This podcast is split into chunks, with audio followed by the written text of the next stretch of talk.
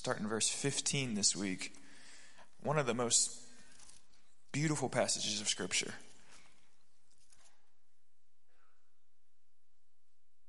You guys awake today? Y'all stayed up too late watching college football, didn't you?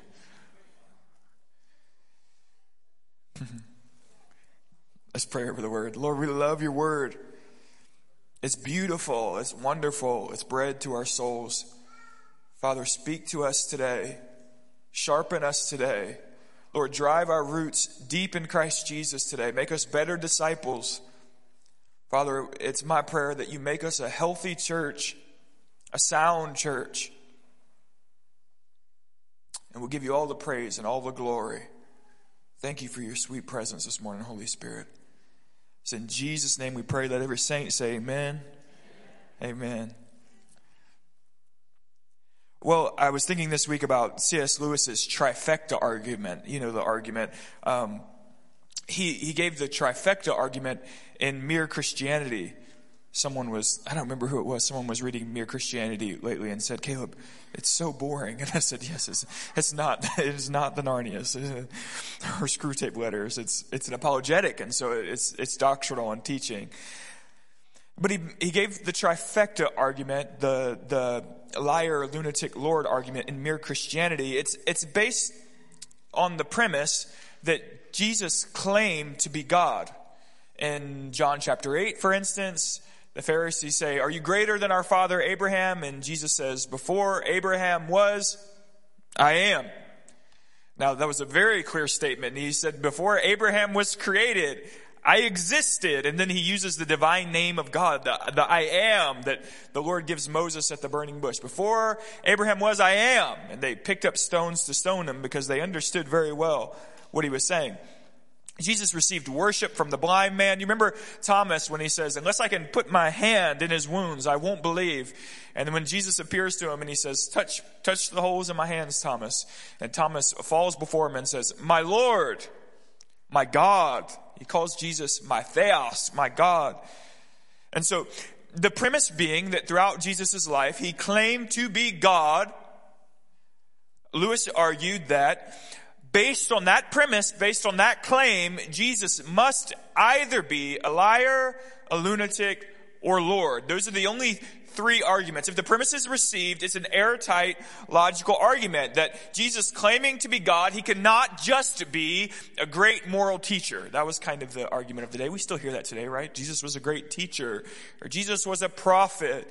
But Lewis says no, he claimed to be God. And so one, he was either a liar, someone who claimed to be God in order to gather a following. And we see this in cultic worship today. We've had a few of those movements in the States where someone claims to be God. He gathers people around them and then exploits them for their money, their goods, or other things. Or his, in claiming to be God, he could have been a lunatic we still see that today. We see lots of folks claiming to be God, and we instinctively know that they either are experiencing some kind of mental illness or maybe demonic oppression, but we don't follow people who claim to be God. We all know that there's something going on there. Or he is Lord. And, and Lewis argues those are the only three options. He's, he's either liar, lunatic, or Lord. And obviously Lewis is going to play out in mere Christianity that Christ is Lord. But what I want to point out is that, that under C.S. Lewis's trifecta argument is this concept that we see throughout all of church history, and it's this. Everyone must do something with Jesus. When a man predicts his own death and resurrection, and then dies and rises from the dead. When a group of up to 500 people, the scripture says in 1 Corinthians chapter 15, watch the man ascend into the clouds, into the heavens. When a man heals the sick, the blind, raises Lazarus from the grave when he laid there for four days, that man, his life, his testimony, his death and resurrection must be dealt with. Every person has to do something with Christ. Every religion must do something with Christ. And so, for instance, in Islam, they will say Jesus is a great prophet, not the ultimate prophet. Of course, Muhammad was the ultimate prophet, but Jesus was a prophet. In Judaism, there's, there's some will say he's a false prophet. Others will say he was just a teacher in Eastern religions. He's one of many gods. In Mormonism, he was a created being who lived a, a holy life and then it kind of excelled to uh, a place of deity. And you too could excel to a place of deity. And Je- the Jehovah's Witness movement, the Watchtower organization, he is a created being. Michael, the archangel. In modern materialism, there's the idea that Jesus never existed, which literally every historian laughs at because we have more information on the life of Christ than we do any uh, figure of antiquity. So every person has to do something with Jesus. And what you do with Jesus means everything. This is a first and fundamental question that every person has to answer, every movement has to answer. What do you believe about Jesus? Now, the first seven church councils largely dealt with this issue. Who is Jesus? What was his nature? What is his position? Nicaea, Ephesus, Chalcedon, Constantinople. The first council of Constantinople, the only one that doesn't deal with the nature and, and character and position of Christ. The first at Constantinople dealt with the, the nature of the Holy Spirit, but the rest of them were all about who is Christ? What is his nature? Remember the Apostles' Creed with me for a second. Will you give me the Apostles' Creed if you got it back there? Um, I believe in God, the Father Almighty, the creator of heaven and earth. And then this big long section about Christ. I believe in Jesus Christ, his only son, our Lord, who was conceived by the Holy Spirit and born of the Virgin Mary. He suffered under Pontius Pilate, was crucified, died, was buried, descended into hell. The third day he rose again from the dead, ascended into heaven, is seated at the right hand of God the Father Almighty. From there he will come to judge the living and the dead.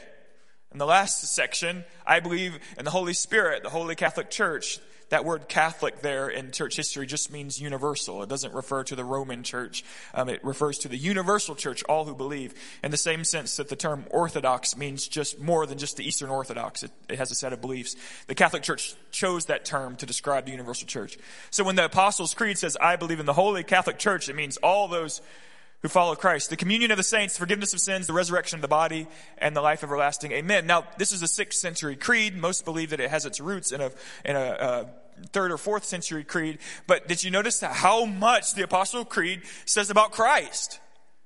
And so all of the first, what we would call the ecumenical councils, the early church councils, the creed, the church is always answering this question, who is Christ? What do we believe about Christ? This is central, foundational, fundamental to everything we do. It is the foundation that we must build upon. What will you do with Jesus? So as we turn today to Colossians chapter 1, remember where Paul is writing to a church who is beginning to go after false teaching and false doctrine.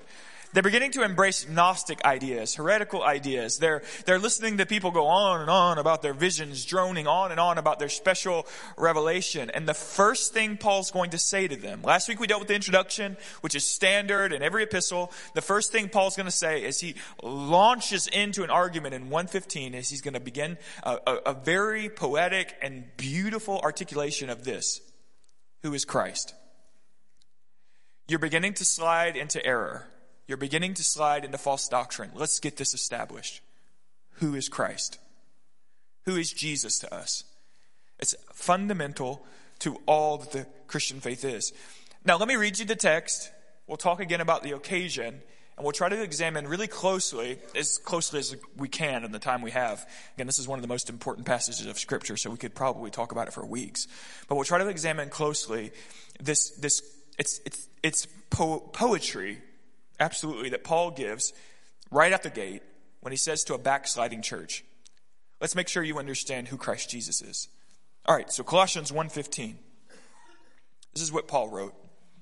He is the image of the invisible God, the firstborn of all creation. For by him all things were created in heaven and on earth, visible and invisible, whether thrones or dominions or rulers or authorities. All things were created through him and for him. And he is before all things, and in him all things hold together. And he is the head of the body, the church. He is the beginning, the firstborn from the dead, that in everything he might be preeminent. For in him all the fullness of God was pleased to dwell. And through through him to reconcile to himself all things, whether on earth or in heaven, making peace by the blood of his cross. Now, let's start again with occasion and then we'll, we'll work towards this text. We're told last week and throughout the entire epistle in Colossians, we're told that Epaphras, who was a disciple of Paul, planted the church at Colossae. Paul didn't plant the church, but Epaphras did. And we're told throughout the letter that Paul at this point in his life is in prison at Rome. His disciple comes to him and tells him that the church at Colossae is beginning to backslide. And so again, this isn't a church that Paul planted, but it's a church that Paul is now going to provide apostolic authority and instruction to as they are beginning to get caught up in and peripheral doctrines. So remember again that Paul says in Colossians 2 verse 18 to the church, let no one disqualify you, insisting on asceticism and the worship of angels, going on in detail about visions, puffed up with reason by a sensuous mind, and not holding fast to the head. So we said last week that there was a type of immaturity, spiritual immaturity, that was beginning to rise up in the church at Colossae, a type of, um, of clinging to asceticism or the worship of angels or going on and on about their own personal revelations. And Paul said last week that the health and the maturity of a church is directly related to the church's commitment to hold fast to Christ the head. Do you remember we said that? Not, they're not holding fast to Christ as the head. Again, remember that historically, scholars have suggested, now this idea is wrestled with today have suggested that the church at Colossae is dealing with the early waves of Gnosticism. Gnosticism again is the teaching, the word Gnostic means knowledge. It's the, the presentation of secret knowledge. That through Gnosticism you could come to a secret hidden knowledge. Now, when you start to talk about the Gospels, for instance, we have the Gospel of Matthew, Mark, Luke, and John. They're, they're, they're his, dated to the proper time, the appropriate time. The church fathers all acknowledge that they were written by the disciples. They are in tune with one another. They have a, a unique yet um, synchronized presentation of the gospel message.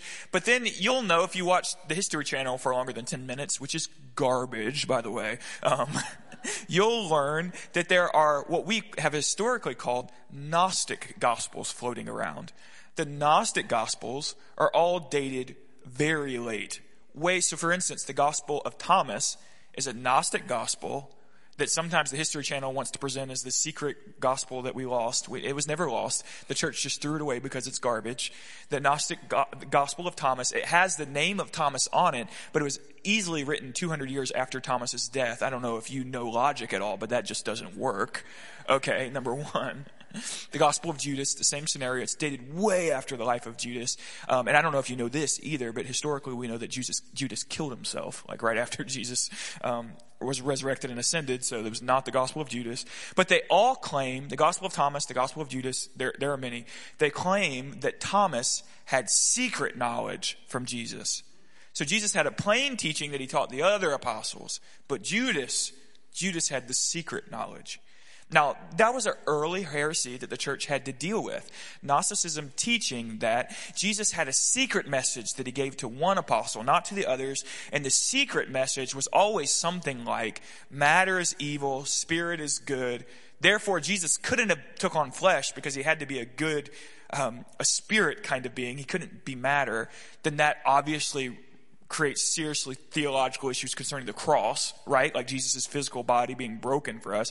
Gnosticism falls apart on like 18 different levels. It just does not make logical, coherent sense. And the historical church always laughed at it, okay, and said, this is ridiculous. Um, but what the church at Colossae may be dealing with is early waves of Gnosticism, which says there is secret knowledge to be achieved as you deny yourself physical pleasure as you deny yourself um, feasting or right Gnosticism oftentimes would embrace mandated celibacy. So as you embrace celibacy, you can rise above matter, and in rising above matter, you achieve new spiritual heights. It's not the gospel. Jesus actually put flesh on to love us. He redeems flesh. He takes water and makes it into wine. What does Jesus have to say about creation? Not that creation is evil, but I'm going to show you the beauty of what creation will be one day when I renew all things. Isn't that the testimony of water into wine? Do you remember what they said at the, the wedding of Cana? He, this wine is even better. You saved the best wine for last. Jesus has no intention on making sloppy wine. He's making the good stuff. Okay? The good stuff. Um, and so Gnosticism in no way acknowledges the historic Christian faith. And, and as Paul approaches this church that may be going after these ideas that we can be more spiritual, secretly spiritual, right? That's really the emphasis. We can have secret spiritual knowledge. And, and that really puffs up our carnal pride, by the way. Um, we can have secret spiritual knowledge. We'll be better than the rest of the churches. That's the idea, right? Thomas had the secret knowledge. The other disciples, they were kind of common and whatever. But Tom, if you knew what Thomas knew, and, and that, that is beginning to settle among the church. We can be better than everyone else, have higher secret knowledge. We can, we can ascend our own humanity and find some kind of spirituality. And Paul says, no. Let's talk about who Jesus is. You've forgotten to hold fast to Christ. You've forgotten the beauty and the glory of Jesus. Remember, we said last week, Christianity is not about exploring your own kind of self revelation. It is all about exploring Christ. Who is Jesus? Losing yourself and loving Jesus. Pouring out all of your oil on the feet of Christ Jesus.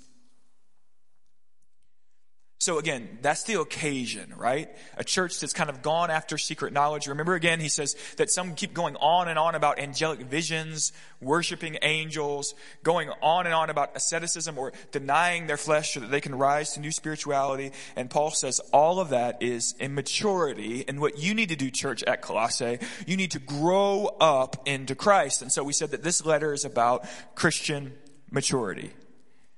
He says in Colossians 2.23, these things, talking about those teachings, have an appearance of wisdom in promoting self-made religion and asceticism and sever- severity to the body, but they are of no value in, in, in stopping the indulgence of the flesh. Meaning you can, you can deny yourself food all day long, but simply denying yourself feasting is in no way going to stop the indulgence of your sexual appetite. Paul's teaching about stopping the indulgence of the flesh is to come into the presence of the Holy Spirit and to be crucified with Christ Jesus.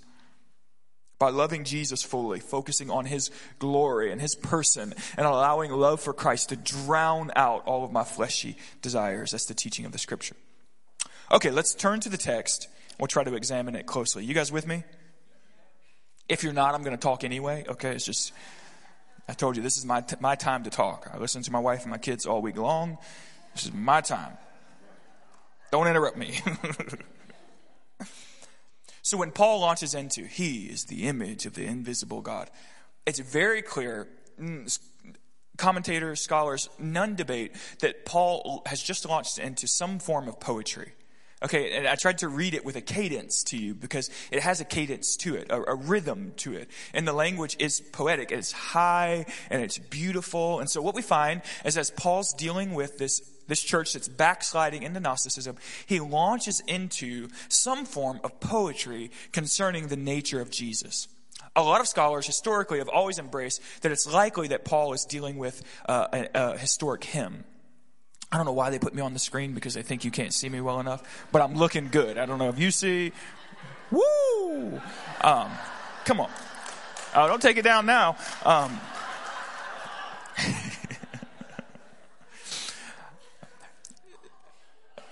y'all stop laughing at that. So, a lot of scholars historically, and there, there's still there's still a lot of agreement on this, would say that Paul is quoting a hymn, an early Christological hymn. Now, no one is really firm about that because we don't have any historical data to prove that point. It just, they just know that he's quoting some form of poetry. There's agreement on that. And so what we have here is one of three things. Paul is either in this moment, okay, and I, I can't emphasize enough here that, that the introduction of epistles, there's, there's a format to epistles. Okay, just like when we write a letter, when you write an email, right? I write, Dear Haley, hope you're having a great day. And then I launch into my you didn't fold my laundry. You know what I'm saying? Then you launch into the body of the letter. Um, that, I've never written that email. And then there's a conclusion, right? Like, best regards, hope you're doing well. We follow the same format that they would have followed in Greco-Roman era. And so what we studied last week was very much the introduction. It was the dear church at Colossae. I am praying for you. I, am thankful for you. I, I'm, I'm believing for your best days ahead. And then what we started today was the launching into the body. It was, why don't you fold my laundry? Um, and so what Paul just started was the launch into the meat of the letter. And the way that he started it was by appealing to some kind of poetic um, prose about the deity, supremacy, sufficiency of Christ. And so, um, what we're dealing with is one of three things. That's where I was going. One, it could be a hymn, which a lot of scholars embrace. We could be studying today an early Christological hymn. Two, it could be early Christian poetry that Paul has memorized, put to memory. Three, it could be Paul's own poetry that Paul is writing poetry here to give to the church to remember Christ's headship. Either way, I think it's important that you recognize that this feels creedal. Do you know what I mean by that? This is Paul quoting some kind of, of, of a poetry that he has applied to his memory. Okay, it's very likely that, that much of the church was already singing this, that there was doctrine, this is doctrine, applied to memory through some kind of prose. And so this is some kind of, of, of creed. At least it's, it's creedal in that it's establishing doctrine through memorization. And when the church begins to backslide, Paul says, let's get back to memorizing doctrine. Notice that it's, it's going to be in this kind of rhythmic, nice, easy, beautiful poetry that you can remember, quote to one another. Remember, he'll say like, sing hymns to each other. Get back to remembering doctrine. And what doctrine are we talking about? What is the, the supreme doctrine of the church? Who is Christ? That's the entirety of what's happening here. Get back to doctrine. Let's get back to who is Christ. Now, if I could make a modern application, um, The church in, in, in our nation, the church in, in, in America, has gone through many um, movements, cycles, rhythms. Um, we had the charismatic movement in the 60s and 70s that really shaped and changed the way we did church in the West. We've, we've, have, we've had a lot of a lot of movements that have flowed through the church, and and obviously we're living in a post-Christian society, right? Like America is at this point statistically post Christian, but we're also, uh, maybe this is even silly to say, but as I think about church, where the church is going in our nation, I think that we are, we are post the seeker friendly movement. I think we had a movement for the last 15 years of, of seeker friendly church, which the, the thrust was evangelism, but the kind of mantra was do whatever you have to do make people as comfortable as you want to make them, as you can make them for the sake of evangelism. But I think we're post the seeker friendly movement, and I think much of the church, especially with COVID, is now kind of on their heels wondering where does the church go from here? What's the next movement? What's the next emphasis? And, um, it's not my intent to critique the seeker friendly movement. That's a sermon for another day. I'm just saying that we, we are posted. Many are coming out of it going, what's next? And we are dealing with a unique post-Christian society that is attacking our beliefs and our values. And much of the church is now on the heels going, what now? I want to suggest to you that the what now would be to go back. We need to look forward by going back. We need to get back to doctrine. We need to get back, and this is so anti what the, what the charismatic movement produced in us was in the church in America was beautiful. It was an emphasis on the Spirit, which by God we needed. An emphasis on the gifts of the Spirit, an emphasis on the power of the Spirit. We don't want to let go of any of that. Um, that, that was beautiful and wonderful. Um, but, but at the same time, we began to lose liturgy, which on one hand, we're thankful for because liturgy can be dry um, for the sake of being dry almost. But, but by losing liturgy, we, all, we also lost creed. Um, we lost catechism. And as moderns, we don't like the idea of creed and catechism. because, because we really don't want to talk about doctrine. We want to talk about um, what's called praxis, meaning we, we want to talk about my life, how you can make my life better. And what's going to, what's going to make the church strong in the days to come. It's, it's not necessarily looking back at liturgy or looking back at catechism, looking back at creed, just for the sake of trying to return to a liturgical feel. But, but we need to think about how do we retrieve, how do we recover sound doctrine in a way that we, we build a, a sound framework for the coming days, the coming generation, because what's going to be attacked by the post-Christian society is our doctrine. And if you don't know what you believe in the days to come, you're in for a wild ride. Okay, and so again, I'm not making any claim about changing our style or I'm not making any claim other than we need to recognize the value of creed, of doctrine, of catechism. Again, I know that's like such a, it's almost like a curse word in the modern church movement, but we need to recognize the value of it and, and then to get back to systematic doctrine.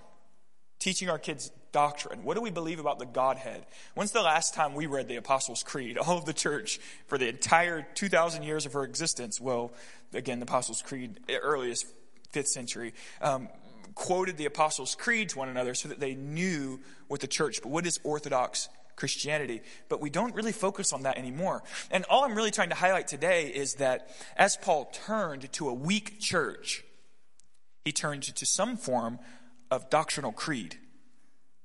Let's, let's talk about Christ. Who is Christ? Okay, so let's step into the creed the, the poetry, the hymn, whatever, whatever we're dealing with here. And let's try to examine what are the things that Paul wanted this weak church to know, to remember. One, the first thing we want to talk about is um, the deity of Christ Jesus. This is a cornerstone of the church, that you are sure that Christ is Lord. He is, he is God. He is fully deity. And so the first thing that Paul launches into is He is the image of the invisible God. He is God's image. The fourth question of the Westminster Catechism asks the question, what is God?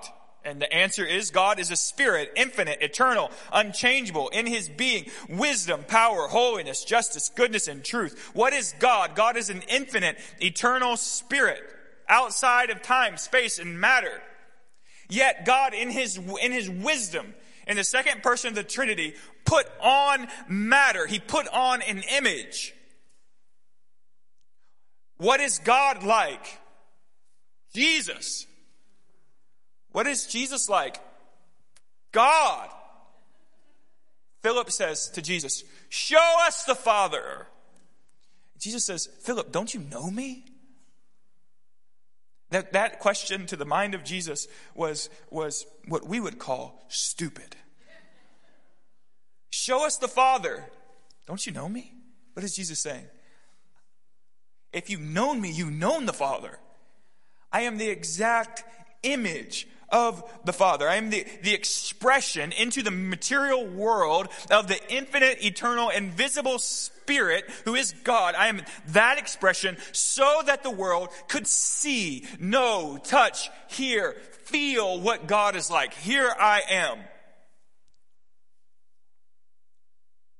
Watch what Paul writes. For in him, the fullness of deity was pleased to dwell. In Christ, all the attributes that are unique to God are present. His goodness, His mercy, His kindness, His power, His strength, His wisdom, all that, His justice, all the attributes of the triune God are pleased to fully dwell in the person of Jesus. Christ, in other words, Paul launches in by saying, Christ is fully God. He's not a good teacher. He is not just a prophet. He is not a created angel. He is not the uh, created being that somehow comes to tell us about God. No, Christ is fully God. And the church historically would say to anyone who does not embrace that truth, you are a heretic. And, um, oh, I told you last week that I'm reading Chesterton just for fun, which you should too. Um, and Chesterton oh shoot, which one? Oh, it's his first book, Heretics, where he talks about the idea that somewhere in the 20th century, the concept of heretic became funny and lighthearted. And many would say, oh, I'm, I guess I'm a heretic. And, and, and, and Chesterton's going after the concept of, uh, that historically, uh, heretic was not funny. When someone embraces heretical doctrine, historically they are cut off from the body, which is Christ's church. That the church should not embrace people who hold to heretical doctrines, but should reject and resist them as wolves in sheep's clothing. And so the church has always said, first and foremost, Jesus is God. Again, that's all of the church councils. First thing Paul says to this backsliding church is remember that he is the image of the invisible God. And this poetic, even that line translated to English feels poetic, right? He's the image of the invisible God. He, he's saying, remember that Christ is fully the eternal God of the universe and resist anyone who denies that claim. And again, Gnosticism would deny that claim, what, what the church may have been dealing with. First question Who is Christ? Backsliding church, you need to answer this question, Colossae. Who is Christ? And Paul releases in his creed, he is the image of the invisible God. He, all the fullness of deity was pleased to dwell in him. He possesses all the attributes of God. He is fully God, the second person of the Trinity. The first question the backsliding church must answer is who is Jesus? And her response must be God. That's the only Christian answer. Next, Paul says, I want you to gaze on the headship of Christ. And so he says, He is the firstborn of all creation. Now, that line has created a lot of confusion in church history. Um, Jehovah's Witnesses today cling to that line, meaning they want it to mean that Jesus was the first created being that created all of creation. So they would say that he is a created being that creates. And, and you need to know that that's not what the apostles meant. That's not what the early church ever thought this line meant. That the Old Testament uses the term firstborn to refer to headship. So for instance, um, Psalm 89 verse 27 through 28, this is, um, most scholars believe, and the early church would say, that Paul here in this hymn is quoting this psalm where the psalm says, And I will make, speaking of David, I will make him the firstborn, the highest of the kings of the earth. My steadfast love I will keep him in forever, and my covenant will stand firm for him.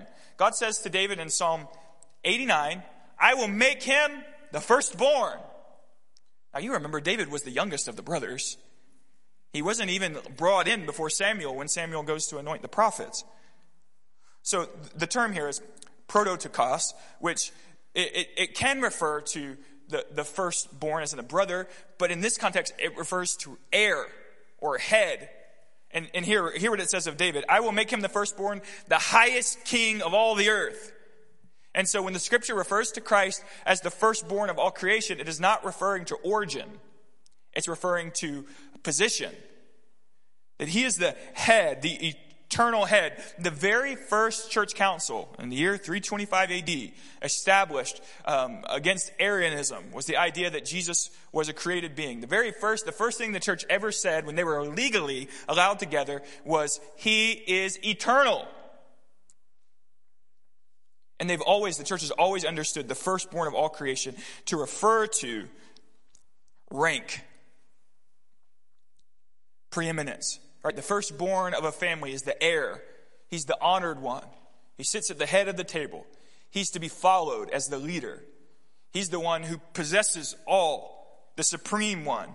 And so when the scripture refers to Jesus as the image of the invisible God, the firstborn of all creation, he is saying that he is the king who is supreme over all kings. He sits at the head of the table of the church. He is the preeminent one. He is the rightful heir, meaning he doesn't have to jockey for or fight for or murder anybody to sit at the head. He is the rightful heir of all creation, the leader, the one to be obeyed. I could spend another 30 minutes explaining to you why the idea that that means creation is ridiculous, but I don't have that time because I've got this little clock on the back of the wall that's ticking down, um, and it's currently telling me that I'm going talking too long. So if you guys could um, unplug it, that'd be great.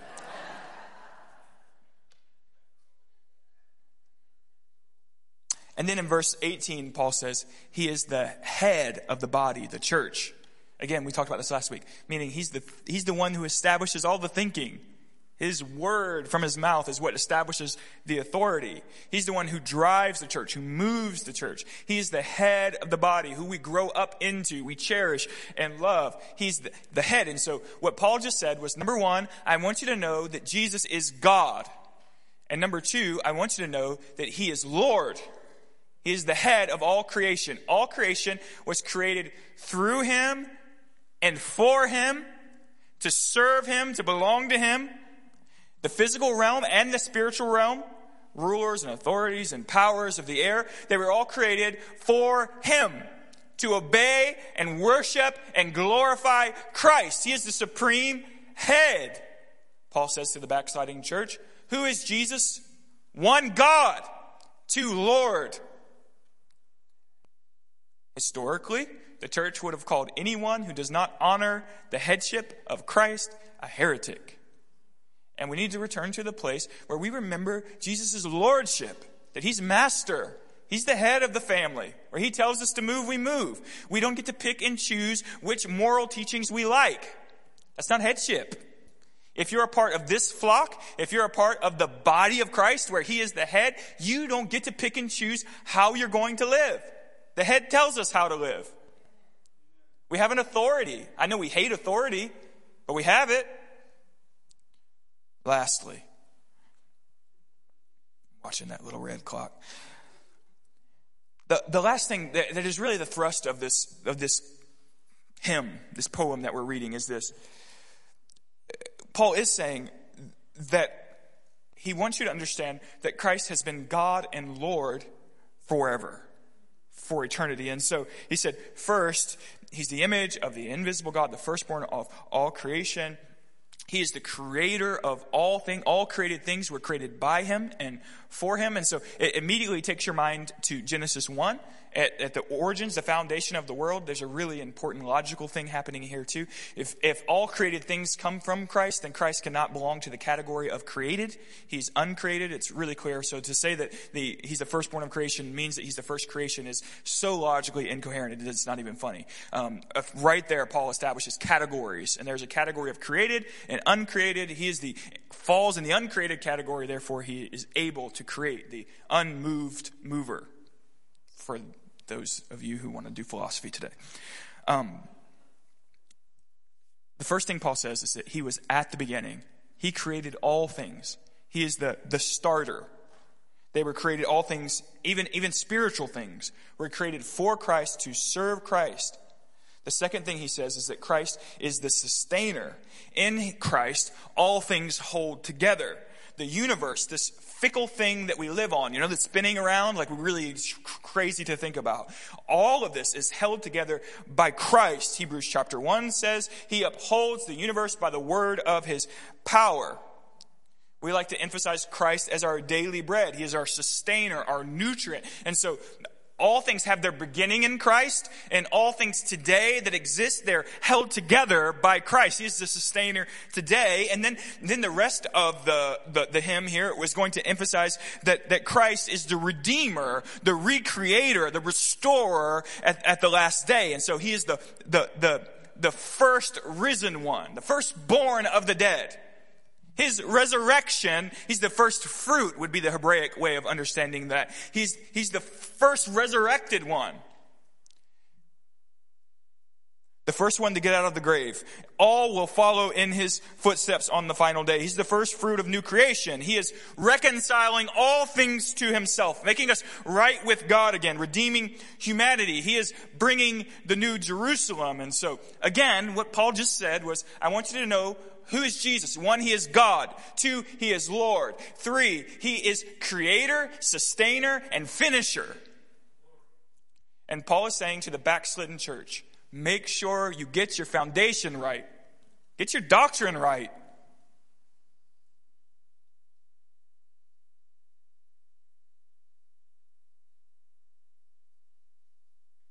So, in conclusion, worship team, come from me. Come for me, not from me. That would be weird. Very strange.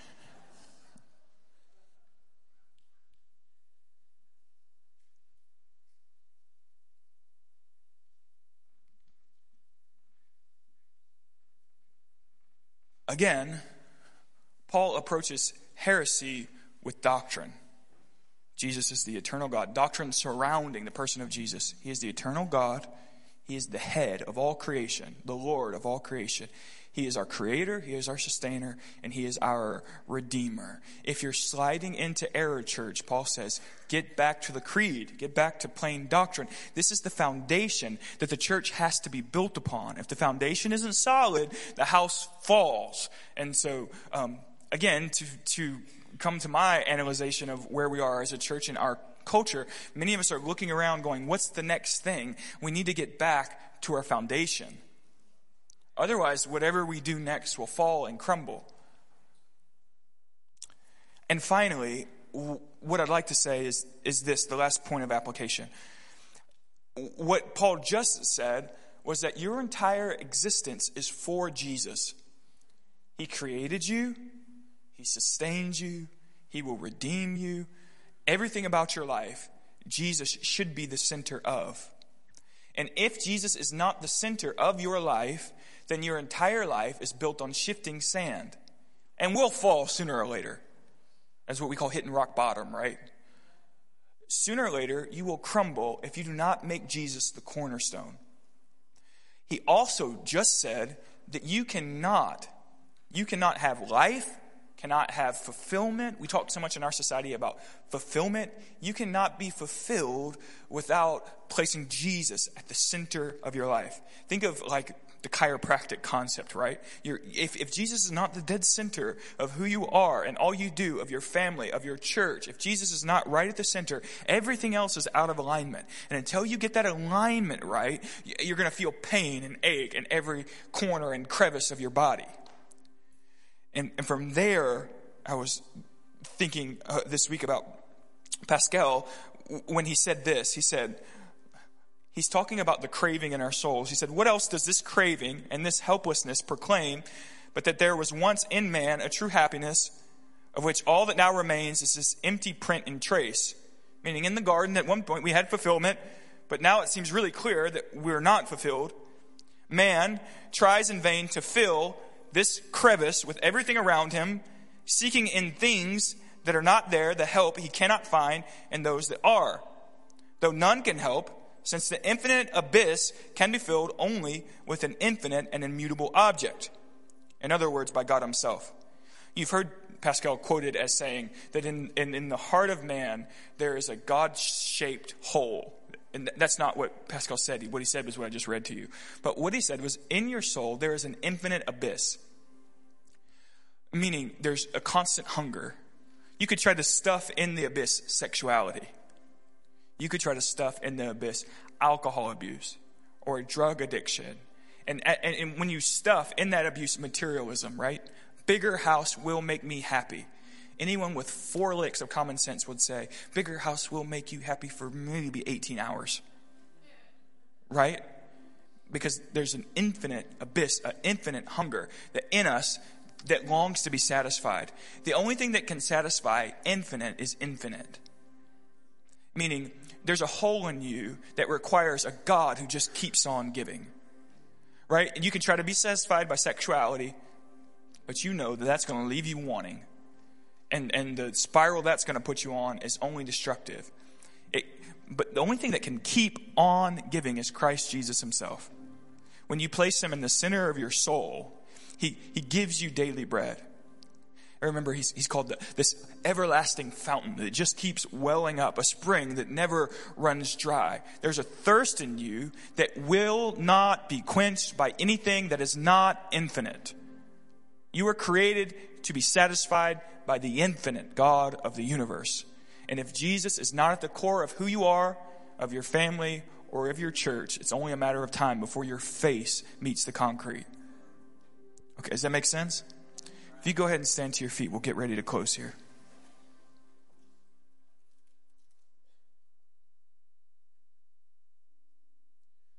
altar team, if you guys want to get in place, one, if you've never given your life to Jesus, if you've never come into covenant with Christ, if you've never surrendered who you are to know Him, to love Him, and serve Him, today is, is the best day for you, okay? The scripture says today is the day of salvation. Today you can come to redemption. I do want to say, I don't know why I feel led to say, that in our society, many times we've been taught that if you just try to intellectually ascend to belief, then you've known Christ, then you're fully redeemed. But the scripture says that the demons believe and they shudder. That Satan has good theology. And so Christianity is not just about ascending into belief. That's not quite the full picture. It's, it's, it's, it's believing that he's Lord, believing in your heart and confessing in your mouth his lordship. It's, it's, it's, it's the, like the covenant of marriage. It's coming under the head. It's saying to Christ, you will be my all in all. You will be my God. You will be my Lord. You will be my sustainer. It's not just saying, I, I intellectually believe in you so that I can be forgiven. It's saying, my heart and my soul and my mind will belong fully to you. You will be my lover. You will be my satisfier. I will be nourished by you and you alone. That's really the heart of, of Christianity. And so I feel like there may be some in the room who would say, yeah, as a kid, I, I intellectually kind of chose to believe in Jesus, believing that I would be forgiven of my sins. And then the rest of my life has been kind of weak. And I want to say, um, maybe come to the altar today and, and really commit yourself to His Lordship. Does that make sense? Really commit yourself to Him. So if that's you, if you need forgiveness of sins, redemption from hell, to be born into God's kingdom, and, and you need to say to Christ today, I want to belong to you fully for you to satisfy my soul. I want to open up the altars to you. To ask you to come. We can lead you in a prayer today, lead you in committing your life to Christ, and you can leave here new, satisfied, Second, if you are in any way dealing with some kind of demonic oppression, we believe that, I don't know if you realize this, but demons didn't go anywhere. Um, and so if you're in any way dealing with some kind of demonic oppression, we would love to pray for you and ask the Holy Spirit to, to kind of wash you of that. If you're dealing with any kind of sickness, physical sickness, we want to pray for you. There was a word today that someone's having an issue with their esophagus or um, bacterial infection. We believe God's here to heal you today. The altars are open. I want to ask you to come. I want to ask you if you need to just say to Christ, You are my cornerstone, nothing else. If you need to just recenter, I want to ask you to come to the altars today and let's believe God for healing and deliverance and for satisfaction. So they're open, come.